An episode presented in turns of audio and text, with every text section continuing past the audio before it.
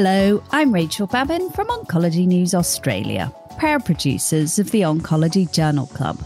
In today's special ASCO 2021 episode, Craig Underhill talks to Gilberto Lopes and Mel Moore about all things lung cancer. It's a thorough and entertaining discussion covering practice changing developments and controversial trials.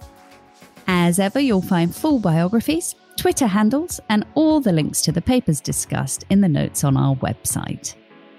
For regular news and podcast updates, subscribe to the Oncology newsletter on oncologynews.com.au. It's free and it's a great way to support the OJC.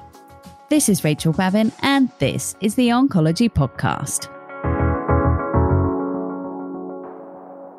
G'day, g'day, g'day. It's a great pleasure to welcome two superstars of thoracic oncology to our Oncology Journal Club podcast special on ASCO lung cancer. So, firstly, Gilberto Lopes, who is the chief of the medical oncology service at the Sylvester Comprehensive Cancer Center at the University of Miami. He's also editor in chief of JCO Global Oncology originally from Brazil, now forging his career in the US, the most tweeted person at the ASCO 2021 meeting, apparently. Welcome to the podcast, Gilberto, and thanks for coming on.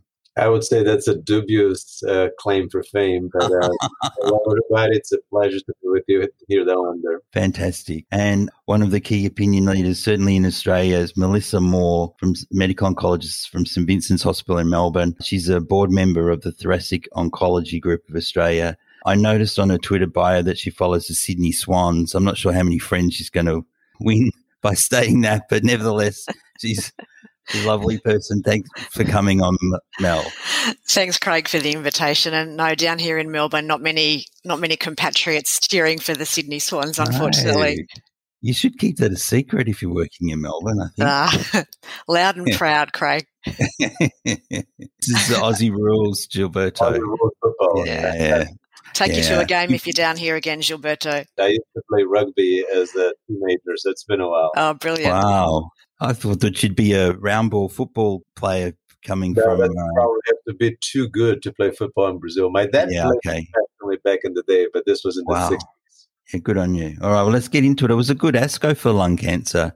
I think there was a f- couple of new things, but also things that probably helping us a little bit trying to sort out what the standard care is. So, firstly, in advanced lung cancer, Gilberto, if you just want to outline for us, there was a, a couple of studies we wanted to touch on the Checkmate 227 and the Checkmate 9LA4? Absolutely. So let me start with uh, 9LA4 because that's the one I really don't know how to place in clinic today. So that's always a good way to start. This is the study that Martin Reck presented. It's uh, very interesting and very nicely designed. Patients with advanced non-small cell lung cancer who did not have sensitizing EGFR mutations or ALK alterations, as in all of the new immunotherapy trials we're seeing, uh, were randomized to receive chemotherapy, and optional pemetrexed maintenance was allowed. And in the study arm, patients also got uh, nivolumab and ipilimumab, and they only got the chemotherapy for two cycles. And here they're using the one milligram per kilogram dose of Ipi every six weeks, which is a lot easier to tolerate than the dose that we used to use in melanoma, or that we still use in melanoma as a single agent at least. And we had seen the results of this trial already. And out of um, a little bit more than 700 patients randomized, we saw median survivals improving from 11 months in the chemo arm to 15.8 months with the Nivo plus Ipi plus two cycles of chemo. And there's a few interesting takes for me for this study on the update. Uh, at 24 months, we had 26% versus 38% of patients alive, and this is the overall survival data that was updated at ASCO. And toxicity, we didn't see anything new in terms of toxicity. The other update was on progression free survival and duration of response. At two years, 34% versus 12% of patients had their response at two years. And for the PFS, at two years, 20% of patients had not progressed versus eight for Nivo Ipi versus chemo. So these results are pretty in line what with what we have seen in other trials. You can get up to 20 months or 21 months in Keynote 189 with pembrolizumab uh, plus chemotherapy. But in general, and of course, we always have to take these uh, cross trial comparisons with a grain of salt because of differences in populations and so on. But in general, we see that these are all in the same ballpark. So, not taking PD-L1 in consideration or imagining patients with PD-L1 less than 50%, we do have very similar results for chemotherapy plus pembrolizumab, for chemotherapy plus atezolizumab, or for just two cycles of chemotherapy plus Ipi and as we saw in 9LA. So I really don't have much. And uh, we, as a aside, we had one patient today that we might think of using this regimen. It has been approved in the US, so it's not an issue for us. But I have trouble thinking of who are the patients that might get two cycles of chemo but not four. And I guess you might have the occasional patient that develops toxicity with chemo around the first or second cycle, you feel relatively comfortable about continuing the ipi-nivo alone, if that's the case. But I guess most of us would feel comfortable continuing just pemetrexed and pembrolizumab or just immunotherapy if that was the case. So it's an interesting trial. But as this was the latest of a series of trials showing that we could improve on chemotherapy by adding immunotherapy in one way or another, it really didn't get to become very popular, at least not in the United States. The other thing I'd just say about the um, the 9LA data that was presented that I found interesting was the it seemed that those patients that had to discontinue due to toxicity still got ongoing benefit. And I know anecdotally, um, some of my patients that have been involved in 227, not this trial obviously, but still dual immunotherapy, that if they stop due to toxicity you're worried about or even stopping during during because of resist progression they're still two three years down the track and have have relatively controlled disease. So i think there's something to be said there for the ongoing immune surveillance despite not being able to complete the full course of treatment Absolutely. And uh, that is something that we take in consideration as well. Somebody that develops severe toxicity and we need to stop. In the past, we kind of wanted to restart immunotherapy right away these patients were better. Now, with some data coming out of the two year data out of pembrolizumab, we feel a little bit more comfortable stopping and just restarting if we need to. So that's an interesting observation indeed. Although, just on that topic, there was a paper at this meeting that looked at response and association with survival. And in fact, it was the patients that got grade one and two toxicity seemed to do the best. So the threes and fours obviously stopped early and maybe didn't do as well, or maybe, you know, had, uh, were sick from the toxicity. But sort of that balance, isn't it? You want to see a little bit of toxicity, but not too severe. That was a very intriguing analysis. That was the IMpower trial uh, joint analysis that Mark Socinski presented. And the interesting thing is that the patients who didn't get immunotherapy, if they had immune related adverse events, which I didn't quite understand how those mm. came being, I guess it's the type of event. And I guess these were placebo controlled, so you didn't know if the patient was getting immunotherapy or not, so they got reported as immune related events. Uh, those patients who didn't get immunotherapy but had quote unquote immune related adverse events did better as well. So it's an interesting finding and it, it's curious. It is. I must say, I spent that entire presentation wondering was I missing something with the immune-related adverse events in the in the non-immune therapy arm. But yeah, it was very interesting data, and it's sort of analogous to what we see in the colorectal cancer population and cetuximab side effects. So watch this space, I think. So let's switch just to two two seven. So different design in same po- essential population of patients? Part of the trial for PD-L1 positive patients, 1% or more. And then you had part of the trial that was for those that expressed PD-L1 at less than 1%. And then patients could get Nivo-Ipi versus chemo versus Nivo or Nivo-Ipi plus chemo versus Nivo-chemo. And the update at ASCO this year was the four-year overall survival for those patients with expression of 1% or greater. And we keep seeing that patients who receive Do better than those that receive chemotherapy, with numbers that are very similar to what we just quoted for 9LA. So at 48 months now, patients who received Nivo and Ipi uh, had a 29% survival um, in this four year mark versus 18% for patients on chemo. And they did show us results for non squamous and for squamous, and those data uh, look a little bit better for non squamous 32 versus 23 and for squamous 20 versus about 6%. So patients who do receive Nivo and Ipi without a chemotherapy backbone also do better than patients who receive chemo. And this is a very interesting regimen for those patients who do not want to do chemotherapy. Um, from the update at this year, I mentioned the uh, overall survival. They also showed the overall survival for patients with PD-L1 of 50% or greater. And for these patients at 48 months, 37% of patients were alive in nivo-ipi versus 20 in chemo. It's interesting that we start seeing plateaus even for the patients who were in the trial, which probably means that they got immunotherapy after the trial, and that's why you're seeing a plateau that we didn't used to see in trials before immunotherapy became available. What else did they present that was interesting? They also presented update on overall survival for patients with PD-L1 of less than 1%. And this for us is a little unusual or um, interesting, but maybe we can't act on this in the US because Ipi and Nivo were approved here for patients who expressed at least 1% of PD-L1. And at uh, four years, 48 months, 24% of patients on Nivo Ipi were alive versus 10% of patients on chemo. Uh, non squamous, that was 25 versus 12, and squamous, it was 22 versus 5. So people are now asking is this a regimen we should use for patients on squamous cell who have a squamous cell non small cell lung cancer and express less than 1% PD-L1? So this is kind of the niche that people are starting to look into.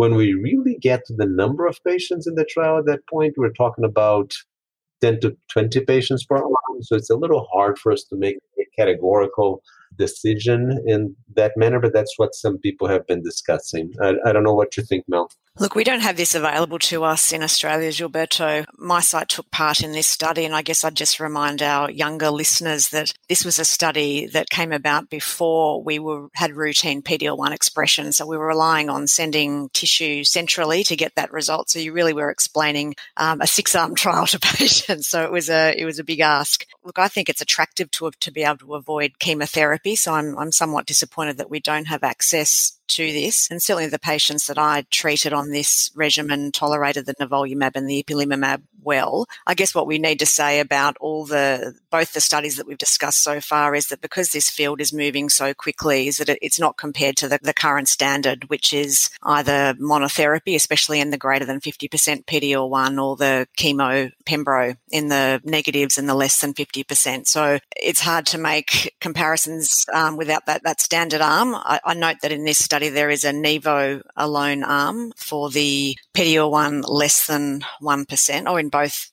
sections actually, both PD-L1 expressing tumours. But the, tr- the study wasn't powered to look at Nivo IPI versus Nivo, so I don't think we can read a lot into that sort of data. Well, in fact, they haven't reported all of that data, have they? The comparison. So that's one of the flaws in in the reporting of this so far, and one of the controversies. So we'll come back to talk about can we work out the standard of care or not.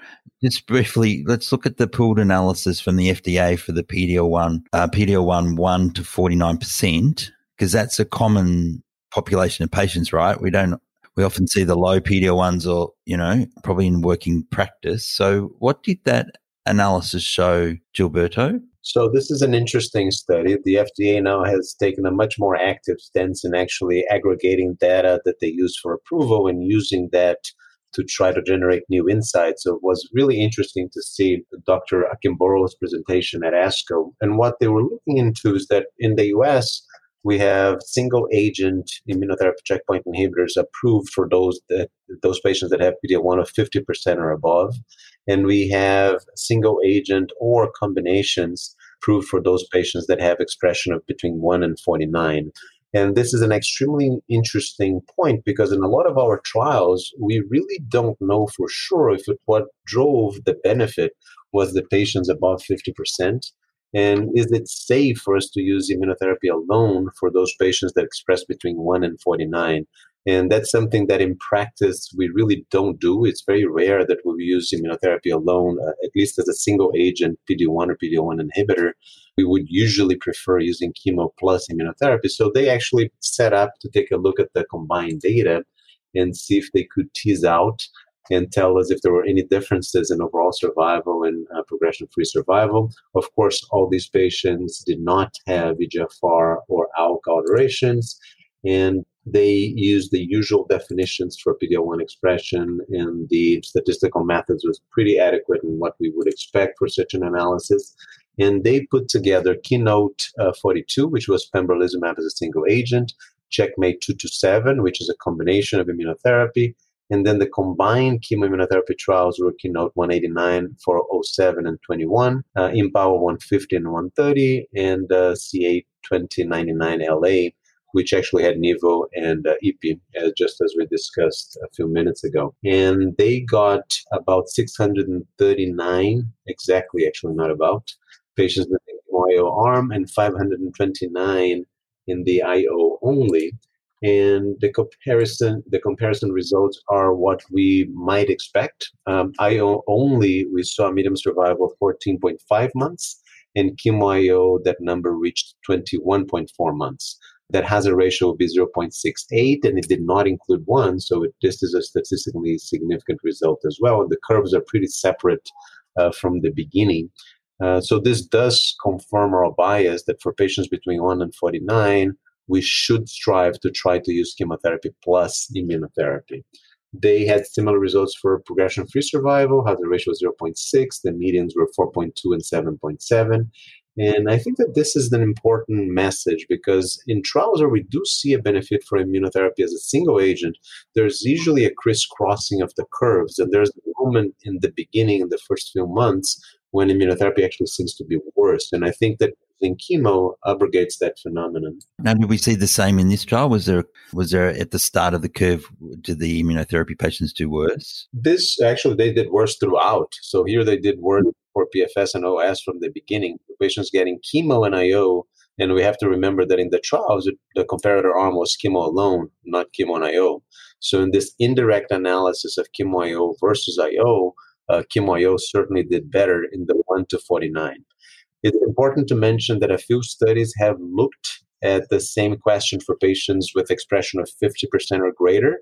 And there we don't seem to see a difference in overall survival. We do see differences in progression free survival and in response rates in a number of meta analyses that have been published, including one that we did. But in terms of overall survival, we really don't see a benefit of adding chemo for patients with PD-L1 of 50% or above. And Mel, Mel was asking if in any group we didn't see, we, we saw if any groups could actually get immunotherapy alone. And patients above the age of 75 or 75 and above uh, did seem to do about the same. They did worse than younger patients with median survivals of about 10.3 for IO only and 13.9 for chemo IO. So even there, if a patient can tolerate chemo, I would still try to do that. And that's what I remember in looking at the slides that I remember was significant. Yep. So if we break it down into some categories now, like what our options are for standard of care based on all this data and this update from the 1 to 49. So in elderly patients, if their performance score is okay, does that alter what you do? If patients have a good performance status, I would usually still try to do chemo and immunotherapy. And I usually use single agent PD-1, PD-L1 inhibitors and not uh, CTLA-4 plus PD-1 or PD-L1.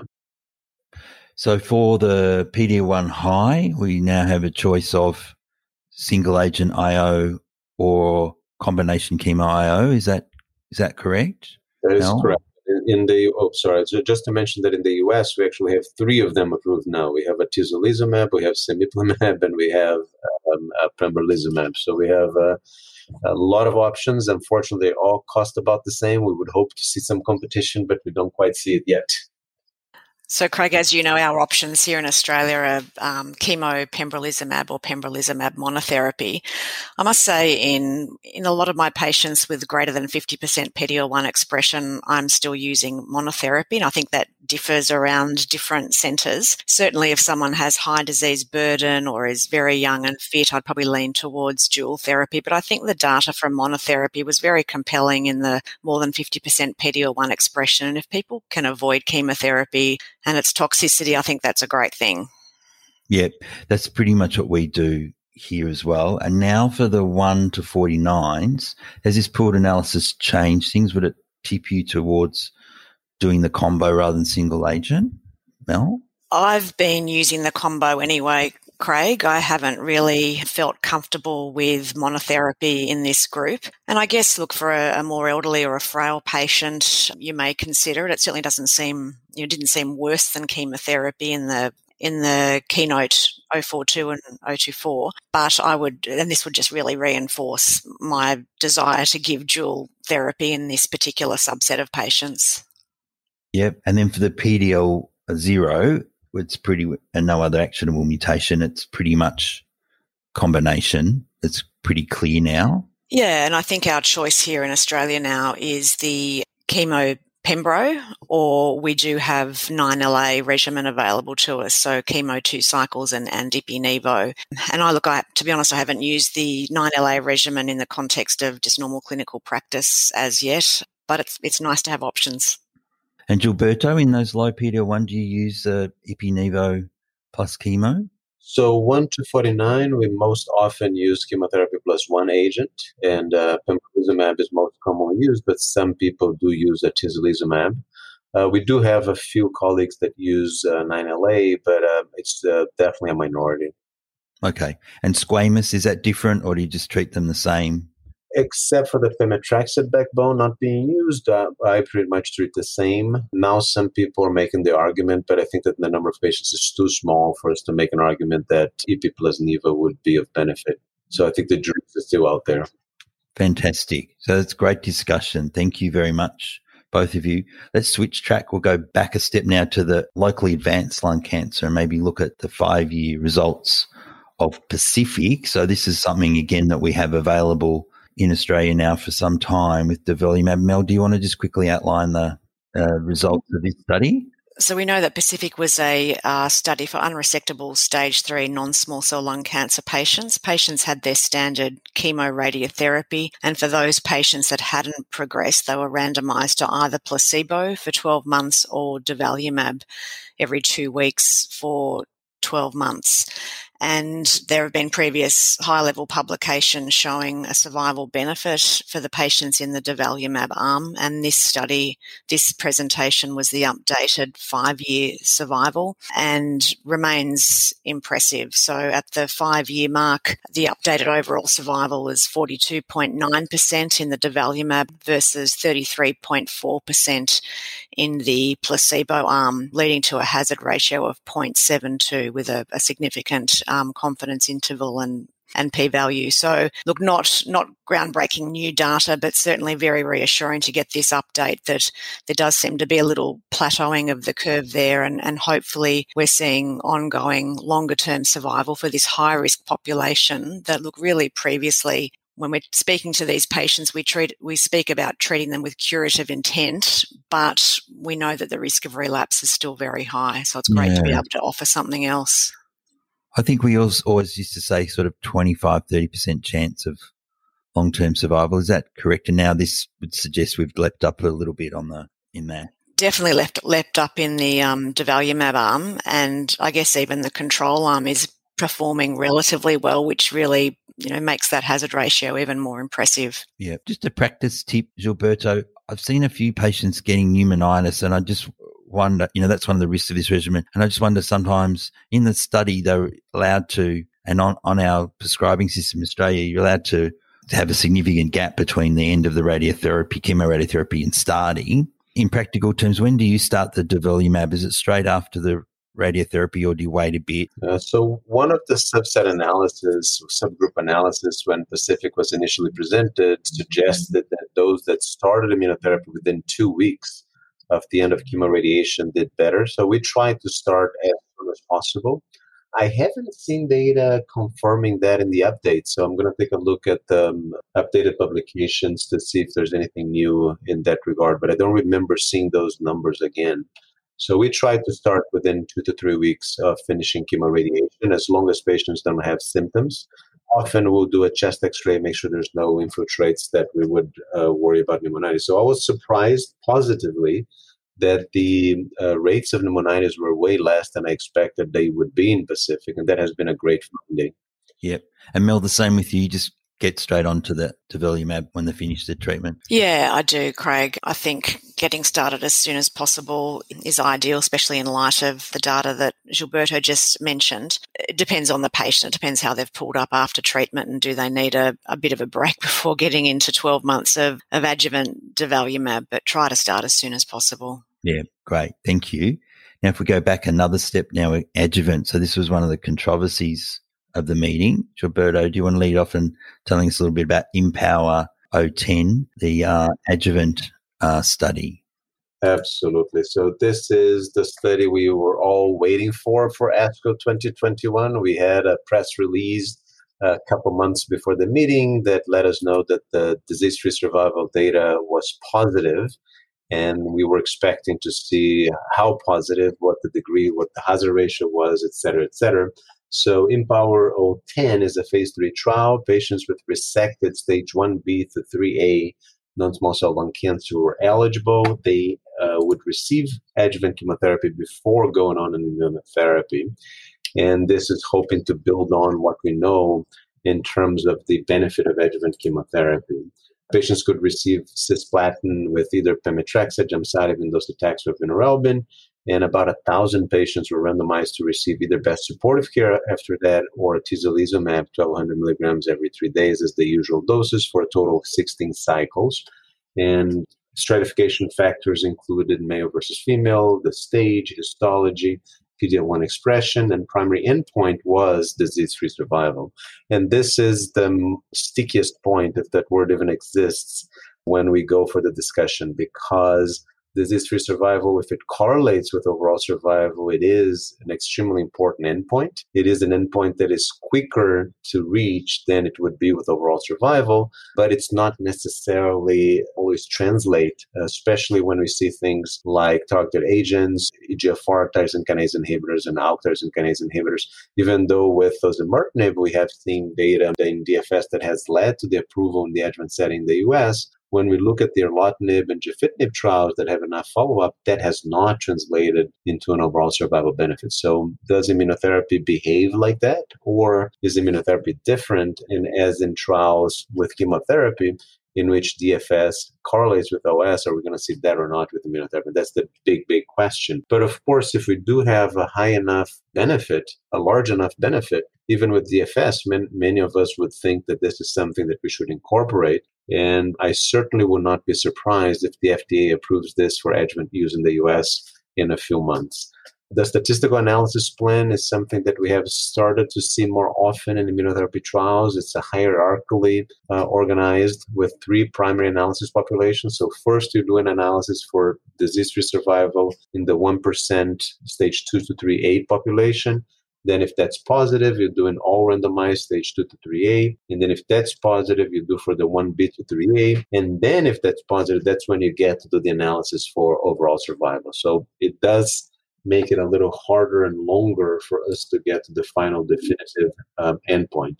Baseline characteristics were similar in both patients, and for the PD-L1 1% or greater stage 2 to 3A population, which was the primary endpoint that was presented at the meeting, we saw that the median disease-free survival was not reached in the atezolizumab group versus 35.3 months in best supportive care, which is usually what we see in trials around the world in adjuvant setting. And the hazard ratio is 0.66. So that is a positive enough, it's a large enough effect that we would consider clinically significant as well. P-value was 0.04 95% confidence interval was 0.5 to 0.88. When we look at the 36 month data point, 48.2% of patients were alive and disease free in the chemotherapy arm versus 60%.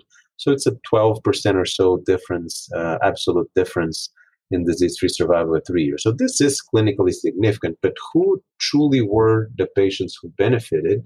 And when we look at the subgroup analysis, we do see that patients that had a PD-L1 that was higher were patients that actually had a larger benefit. We see that the hazard ratio for those with 50% or greater was 0.43, and for those with um, PD-L1 less than 1%, it was 0.97, suggesting that there was no benefit without um, uh, PD-L1 expression, and that those with the PD-L1 of uh, 1% or above, the hazard ratio is 0.66. But we always have the doubt, is that being driven by those that were 50% or above, or is that truly what you see for those between 1 and 49? So if you ask me today, I think that there's a clear benefit for those with 50% and above, and I would not be surprised or upset for an approval based on these numbers alone for those between 1 and 49, I would love to see more data to see if that degree of benefit, if that size of benefit in DFS is, is enough for us to suggest approval or not. If you ask me what's going to happen, I think it will be approved for the whole wow. okay. function of the study in the US because that's what the FDA has done with uh, drugs recently. The D- DFS, disease-free survival, was the primary endpoint, so they go by what the primary endpoint is. At least while we wait for overall survival data. So, this is an extremely interesting study it's proof of concept that at least some patients clearly have a, a, a, benefit from using adjuvant immunotherapy. Mel, you know, this is a real change. Like uh, we were always taught and we always told our juniors that you needed to wait for the survival data. So now we've seen it in last year, we saw with the adjuvant osimertinib with ADAURA, a big controversy, and there's still publications coming out with debates about that. Uh, at this meeting, there was Olympia, which was a BRCA mutated breast cancer and adjuvant PARP inhibitor. Similar big benefit, disease free survival. Everyone's saying that's could be the standard of care. We saw it in renal cancer with adjuvant IO post nephrectomy. Disease free survival, no overall survival data yet.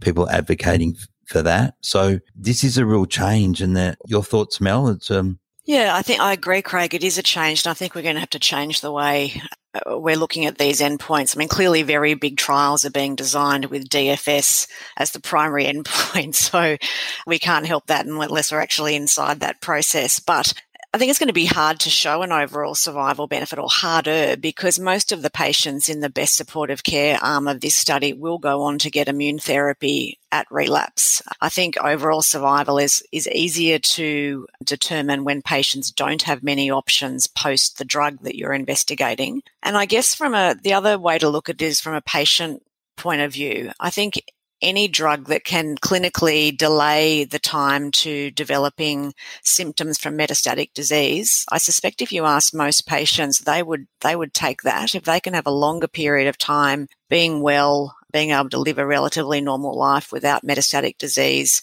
that is probably a key endpoint for them. I guess the caveats to that are these sort of trials are not picking up time of of symptom occurrence, they're picking up time of a, a, spot showing up on a scan, which may have been asymptomatic still for some time. So we don't know whether picking up metastatic disease earlier is any any better. Look, I would agree with Gilberto that the, it's quite compelling in the high PD-L1 subgroup, hazard ratio of 0.43. I think it would change my practice. I think if it was funded in Australia, and that's the other question here, you know, I think it would be, you'd be hard pressed not to have a, a discussion with patients about the benefits. And that's the other thing. Having having discussions with patients about endpoints is challenging. I think there's probably some endpoints that, as oncologists, we find puzzling, let alone as a, a layperson patient. Uh, but I think this is an exciting study. You know, as is immunotherapy in the neoadjuvant arm. I think that's even more exciting. So I, I would hope that this gets consideration in Australia, particularly for the high PD-L1 population.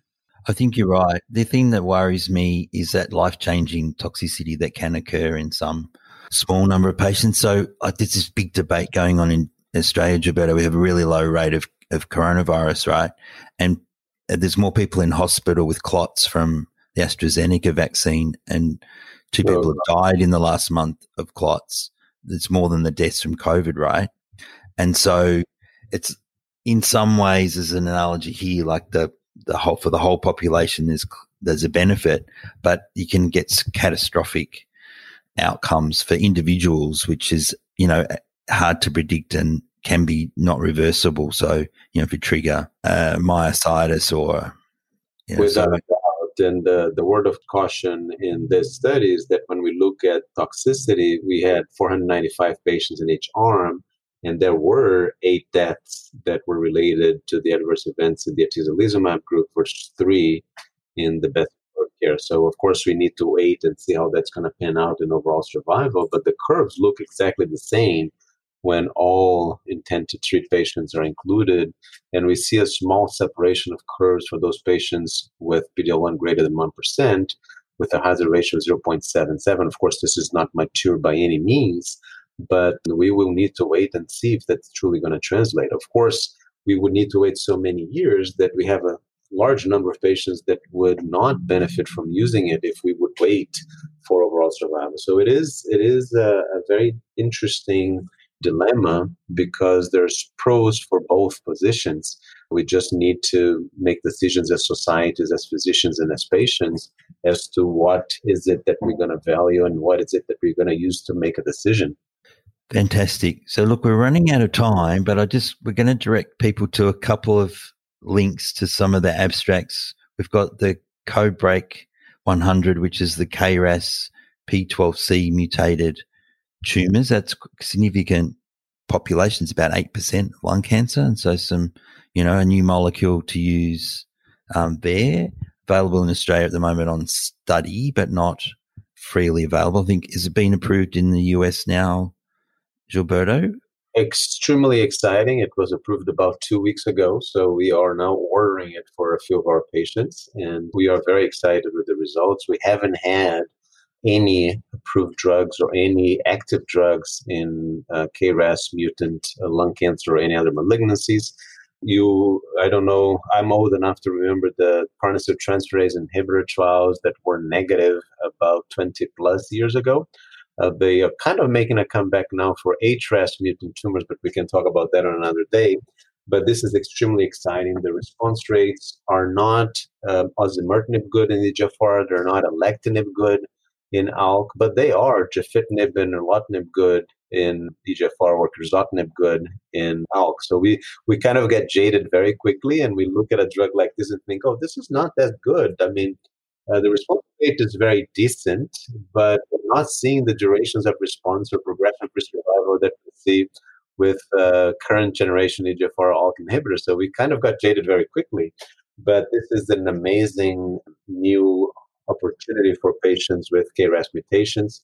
Unfortunately, it doesn't seem to translate to other malignancies. We're hoping that the data for colon uh, or pancreas, in which KRAS G12C is less common than in lung, would be more interesting. And um, unfortunately, we do see responses, but not as many. This is a, a, cysteine inhibitor, so it does. It's not a tyrosine kinase inhibitor; it's an inhibitor, but it binds to the cysteine molecule. That's why it works for uh, those mutations that have a cysteine residue but not others. And uh, we have a long way to go, but this is certainly a very welcome addition to what we can do. Yeah, fantastic. Just before we go, I did want to touch on the disparity. There's a couple of publications on disparity. And so, just a reminder, I guess, that uh, in all these discussions about all these new molecules and PD-L1, that our existing armamentarium is not always available in all the populations geographically or socioeconomically.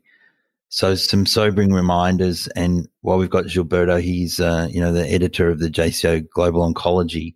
There's a real need for us to get NGS into routine care and to get access to some of these drugs more broadly. Final comment, Gilberto. Without a doubt, access is one of the biggest issues we deal with. Um, even in the US, we do have centers, for instance, we have a county hospital. Um, the, the US in general does not have universal health care coverage, but Miami Dade County does. We have a county tax that actually funds the Public Health Trust, which provides care for anybody who's been physically in Miami Dade County for more than three to six months, depending on certain criteria. And then if you do get sick and you get to the county hospital and then you can actually get care. That does not happen in a number of places in the US, but in our county, we are lucky that our political leadership saw that as an important thing to do. So our patients, even if they don't have coverage by private insurance or other public sources, they can get care. But because it is a very limited fund, we really can't do everything that we do in other places in the US. So, for instance, I can't use immunotherapy for small cell lung cancer combined with chemotherapy because that was not cost effective in our setting. And that may be one of the very few and unusual situations within the US where we do use or somebody uses cost effectiveness analysis for this type of decision. But of course, the problem is even bigger when we go to low and middle income countries, when we have a lot of work to make even the WHO essential medicines list for cancer available in most places. We have a goal uh, in 2025 that I don't think we will reach, which is to have access to more than 80, 85% of these essential technologies. And we certainly have a lot of work to do. Fantastic. Mel, any final comments? What was your highlight? The lung? I think my highlight was actually Codebreak Craig, which um, Gilberto's already elaborated on. I guess my final comment would be just on availability of mutation testing and put a plug in for the, the TOGA aspiration study, which um, is looking to perform comprehensive genomic sequencing on newly diagnosed metastatic lung cancer patients. Uh, there's a number of sites open, but patients can also be consented remotely via the Garvan, and we're looking to do this on a thousand patients to look at the feasibility um, of doing this and then funneling patients in with potentially actionable mutations into either standard of care or, or clinical trials. So I think it has to be the way of the future that we're doing multiplex testing and, and using tissue wisely and so that all patients get access to the best possible treatments. I agree. Couldn't agree more. And then the next step will be making those trials available via telehealth. So if the mutation's found, you know, we can treat a broad range of patients everywhere safely. So absolutely.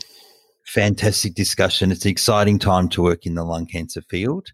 Who would have thought that 10 or 20 years ago? you know, it is, um, it is amazing. And I think some of our trainees listening probably just don't realize that the changes in, in our careers have been quite extraordinary, even where people didn't get treatment for advanced lung cancer universally not so long ago. So it is amazing and a lot of work to do, and it's all backed by science. So thank you so much for taking the time. It has been a great discussion and look forward to having you both on again sometime soon. Thanks, Craig. Enjoyed it. Thanks, Gilberto. Thank you very much. Bye, guys. It was a pleasure. You've been listening to the Oncology Podcast. If you enjoyed today's edition and would like to subscribe, head over to our website, oncologynews.com.au, and sign up to our newsletter. Thanks for listening.